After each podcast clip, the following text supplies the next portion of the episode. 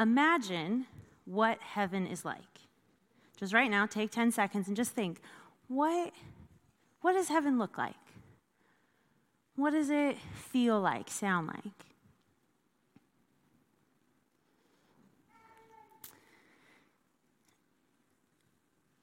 You might imagine uh, big, fluffy clouds with angels playing harps on them. Or, you know, maybe you are picturing the throne room and you see all these angels and these, these crazy creatures, and they're just worshiping Jesus night and day for all eternity. Maybe you're imagining, um, you know, pearly gates and mansions and pristine lakes and just this beautiful scenery and nature, and everything's healthy and gorgeous. But my guess is that most, if not all of us, when we imagined heaven just then, we imagined a place we go when we die. And that is absolutely a thing. Like, as believers, when we die, we get to go spend eternal life in this wonderful, amazing place with Jesus. And the Bible does talk about that. But the Bible talks about heaven way more as a place that is supposed to come here. That heaven, which is God's dwelling place, where, you know, his space, his domain, and earth, which is humans' dwelling place, that they would be one. That he could come and be with his people in every way. That heaven and earth, his space and our space, would be united. And not just united, they'd be reunited. Because that was actually the original design. If you go back to, to the Garden of Eden in Genesis, the very beginning, God makes this beautiful place and he puts mankind in it and then he walks with them. His space and our space were one. And then sin comes into the picture. And death and the fall of mankind and, and all of that. And all of a sudden, our space and his space have to be separate because our space is now one of death and unholiness and injustice and his space is full of light and righteousness and everything good. And so they have to be separate. But God doesn't like that. That's not what he wants. And so scripture tells us this story of how he comes to us, of how his space and our space come back together. And so in the Old Testament, you have these temples which were very specific places that were designed in very specific ways. And if you were a specific person of a specific tribe on a specific day, if you did very specific rituals, you could go into the Holy of Holies, which is where the manifest physical presence of God was here on earth. And oh, yeah, if you didn't quite do all of those things right, you would die. And that's not a euphemism, you would literally die. They, they actually used to tie um, ropes and bells around the high priest's ankles because if you were outside and you stopped hearing the bells, that meant the high priest Joe wasn't with us anymore. So they had to literally pull him back with the ropes. That is literally what the ancient Hebrews did. But it was okay because it still meant that, that God was dwelling here on earth in these little pockets, that heaven was coming to earth in, in some way. But that wasn't enough for the Lord because his heart is for all people. So Jesus comes. And Jesus is kind of the personification of, of heaven and earth meeting because he's fully God and he's fully man. And so he comes and, and he interacts with, with all these different people, and, and every interaction, every encounter someone has with Jesus, a little more of heaven comes to earth. And so you see these healings and resurrections and, and uh, freedom breaking out, and lepers being cleansed, and sins being forgiven, and all these amazing things. And heaven comes more and more. And that was good It was even better than the temples. But it still wasn't enough for the Lord. Because his heart is for all people for all time, not just those who, you know, got to meet Jesus or meet one of his disciples when they were walking here on earth. So then Holy Spirit comes. And so now every believer gets the Lord's Spirit in us. God's dwelling place is now in us. He can't get any closer. He's, he's closer than our skin. And so now we, as believers, we have the very DNA of heaven. We have the presence of God. The same spirit that raised Christ Jesus from the dead lives in us. So we have the DNA of heaven, the, all the resources of, of God's space in us.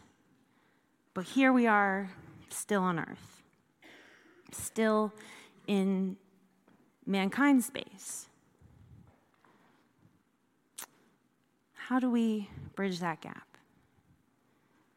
Well, this is the fun part because we are actually now part of God's great plan. That, that plan to bring heaven and earth together, to, to reunite his space and our space, for the Lord to dwell with his people in every way for all time, we are now a part of that. So now, because we have his spirit, we have access to heaven, we get to, to bring heaven here. We get to bring his kingdom here. Now, this sounds like a lot of responsibility. And maybe that sounds even like hard work. But it's not because Jesus did all the hard work. We just have to say yes. We just have to agree with the Lord, with, with who He is, with, with what His kingdom's like, with what His ways and His will are. Matthew 16 says this, and I'm going to read it in the Amplified Version. It, it should come up on the screens as well. Now, when Jesus went into a region of Caesarea Philippi, he asked his disciples, Who do people say that the Son of Man is? And they answered, Some say John the Baptist, others Elijah, and still others Jeremiah or just one of the prophets. He said to them, But who do you say that I am? Simon Peter replied, You are the Christ the Messiah, the anointed, the Son of the living God. Then Jesus answered him, Blessed, happy, spiritually secure, favored by God are you, Simon, son of Jonah, because flesh and blood, mortal man, did not reveal this to you, but my Father who is in heaven. And I say to you that you are Peter, and on this rock I will build my church. And the gates of Hades, death, will not overcome it by preventing the resurrection of Christ. I will give you the keys, authority of the kingdom of heaven, and whatever you bind, forbid, declare to be improper and unlawful on earth will have already been bound in heaven. And whatever you loose, permit, declare lawful on earth will have already been loosed in heaven. We, as his church, have the authority of the kingdom of heaven. We have the keys. Now, this does not mean that we can just go around binding and loosing whatever we want. It's not, oh, I don't like that, so I'm going to bind that. I like that, I'm going to loose it. That's, that's not what this passage is saying. This passage is about agreement. That we would actually know what's going on in heaven so that we can use our authority to release it here. That I would actually, you know, well, this is loosed in heaven, so I'm going to loose it here. And this is bound, so I'm going to bound it. So I know heaven is, is a place of healing, it's a place of, of love and joy. So I release those things here. I know it's not a place of, of fear or demonic oppression. And so I say no to that here. I pray against that here. On this rock, the rock that is, is the truth of who Jesus is, that He is the Messiah, He's the living God, on that rock of truth, we, we receive this authority, and the Lord says He will build His church on it. He will build a church that even the gates of Hades will not prevail against. Now, that word for church is a Greek word, ecclesia. And when Jesus was speaking, it was not a religious term, it was actually a governmental term. It was, it was what um, like a, a legislative body of a city was called. And they would gather together and they would discern what their city should do. They would guide the city and uh, influence it. The church, on the rock of who Jesus is and the authority we've been given by him, is supposed to influence the city we live in. We're supposed to be guiding the world because we have the answer.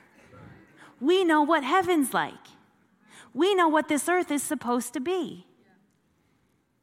So we're supposed to be influencing, we're supposed to be spreading heaven wherever we go. And we have the authority to do that. There's so many references so many times the Lord speaks to us in Scripture and says we have His authority. Genesis, very beginning, he says to Adam and Eve, have, uh, what does he say? He says, uh, be fruitful and multiply, have dominion over this earth. Romans 8 calls us co heirs with Christ. Matthew 28, the Great Commission, we are commissioned, we are entrusted with the gospel, the message of the Lord, and sent to the ends of the earth. Exodus and, and 1 Peter calls us kings and priests. 2 Corinthians 6 calls us co workers of God. I really like that one. In the Gospels, multiple times, Jesus sends out his followers and says, You have authority to tread on serpents, to raise the dead, to heal the sick, and to cast out demons. 2 Corinthians 5:19 I'm going to read this one to you. He has committed to us the message of reconciliation. We are therefore Christ's ambassadors, as though God were making his appeal through us. We are God's ambassadors. Do you know what an ambassador is? It literally means to function as a representative of the ruling authority or to exercise the authority of the sender. So, for example, uh, the American ambassador here in the UK is a woman called Jane Hartley. Um, I'm pretty sure it's still her. And her job is to represent America here, to represent America's interests, to be the bridge and build relationships with the UK, um, to really just do anything an American leader needs to do in this country. So she literally functions as a representative of the US. She exercises the authority that the US has given her here. And we get to do the same thing with Christ. We get to function as his representative, to exercise the authority of him who sent us. And God won't bypass that. He won't override the authority he's been given, he's given us. He won't, he won't override the, the structures that he's put in place. He doesn't go back on himself. So he's given us his full authority, but he's also given us free will. Jesus doesn't force us to do anything. He doesn't force us to love him. He doesn't force us to obey. He doesn't force us to, to do something or, or go somewhere or anything. He always just invites us. So he says, Oh, look, look at this thing I'm doing. Come, don't you want to be a part of it? Come on, come on, come join me. And he says, Oh, look, I wired you and I gifted you in this specific way. And look, I have this opportunity for you. Come, come on, come on. Don't you want to do this? And we have to say yes to it. We get to say yes to it, but it's a choice. We get to say yes or no to using our authority. And if we say no, He's not going to override it. He's not going to go back on the authority He's given us and the free will He's given us. So when we say yes, when we agree with Him, when we say yes to what He's inviting us to, when we agree that, yes, we want your kingdom here, we want heaven, your space, to invade this earth in every way, well, it comes. Super practically, what does this mean? Because that's great, right? Like theologically, you're like, oh, yeah, cool, that sounds great. Sign me up for that. But that actually looks like something. So, super practically, it means we pray. We pray a lot. We pray all the time. Prayer is literally just dialoguing with the creator of the universe. Why wouldn't we want to do that? It is the best. We get to talk to the creator of the universe, the king of kings, and we get to ask him, What's on your heart? What do you have for this land? What do you have for this person? And then we get to agree with it and see it happen. It's amazing. you know, a few, um, was it a month ago now? I can't remember what it was. But we did this, um, this serving Sunday here. We talked about the importance of serving, and there were these little uh, sheets of paper that were on seats, and you ticked the boxes of the teams you were interested in. And hopefully, you've even maybe started serving on those teams, which is really fun and exciting.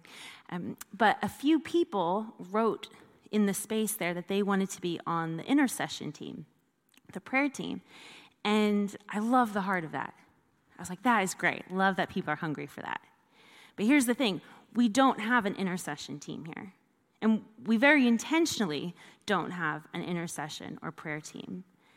And that's because we don't want it just to be for a few. Intercession is not just for the super holy people it's not just for the people over a certain age demographic. It's not just for the people who like really enjoy it. It's for everyone. Prayer is not a team activity, it's a church activity. We all should be praying for his kingdom to come. You might not know this, but Coastline has three prayer meetings every week that you can come to. We pray Wednesday mornings, we pray Friday mornings, and we pray Sunday mornings right here behind the stage, 10 to 10:30. You're invited to all of them. I would love to have you at all of them.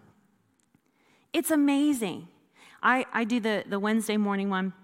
It's one of my favorite things. We gather in the morning and we're on Zoom and we're each in our little Bournemouth houses and, and flats and we're drinking our coffee and we're praying for heaven to come. And we pray it for schools, we pray for church, we, you know, we pray all these different things. We pray for different countries. And I know for certain that when I die, Jesus is going to tell me about what those prayers did. I know it. I can't wait. But we can pray for Estonia, not because we've been there, I've never been to Estonia. I don't know what it's like, but I know what the kingdom's like. I know what heaven's like. I know what my king thinks about Estonia. He loves it. And so I can pray and agree with him. And I can say, Yes, send revival to the youth, Jesus. Bring spiritual hunger to Estonia. And I'm agreeing with what he wants to do. And so he's like, Yes, use your authority. Yes, partner with me. Yes, let kingdom come in Estonia. That's what prayer does. So we pray. We engage in worship. Worship is not a passive activity, it's not a spectator sport. Worship is about declaring who Jesus is in word and in song and in action. And so we don't sit passively by and think, oh, I don't really like this song. Oh, I wish that person was leading worship. Oh, I, Jesus, I'm just really tired and I'm really annoyed at this person sitting next to me. And no, Worship is saying, yeah, this isn't my favorite, Jesus. It's saying, hey, I'm, I've actually had a really hard week, Lord. I'm going through something really tough. But I know it's not about me, it's about you. And so I give you whatever it is I'm feeling. Whatever capacity I'm at, it might be less than I had to offer yesterday, but I'm offering all of it. And we engage in worship. We say yes and amen to who He is that He is King, that He is good, that He is holy, that He's just, that He's merciful, that He's mighty. And when we do, heaven comes. I used to work for a ministry called Burn 24 7, and it's a, a, a prayer and worship ministry. And we did 30 days of nonstop prayer and worship over the course of the London Olympics in 2012. Nonstop worship. And we saw some of the craziest things happen. We had a conversation with a police officer one night who was genuinely dumbfounded that he hadn't been called out for a stabbing or violent crime in four days. He literally was, was gobsmacked. He, he was confused. He was like, this is so crazy. You know, we were told to expect violence to go up, and, and there's just been nothing. Like, I feel like I'm not really doing anything. And, and I'm like, oh, well, it's the Prince of Peace. He's come to London. We, we had a sex trafficking ring about a quarter mile down the road from us that was busted. And we didn't know that was happening. The police didn't even know it was happening. They literally knocked on the door of this house to arrest a guy for a very low level drug charge. And they just happened upon this terrible atrocity. And almost 20 women were set free. We had no idea that was going on. But we knew who Jesus is. And so we were praying and worshiping Jesus, you are a God of justice. So come with your justice to London. Come with your justice, set the captives free. And he did it. Because when we agree with who he is, when we declare that the God of justice is here, injustices have to fall.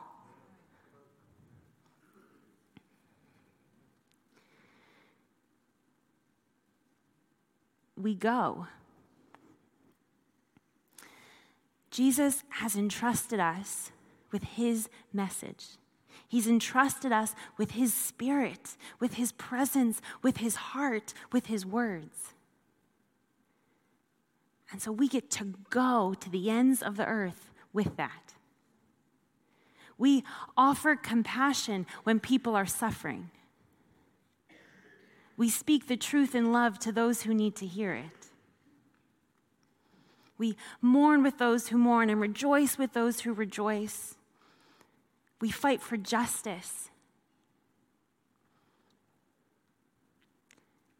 And every time we do that, every time we actively and intentionally bring the Lord into a space, heaven invades earth more. It comes that much more. How does heaven invade earth? How does God's kingdom come? Through ordinary people like me and you who just say yes to Jesus, who just agree with him and say, I know what your kingdom is like, and so, yes, I want it here in Bournemouth. I want it here in my schools. I want it in my family, in my workplace. I want it in my Sainsbury's and my Aldi. I want it everywhere I go.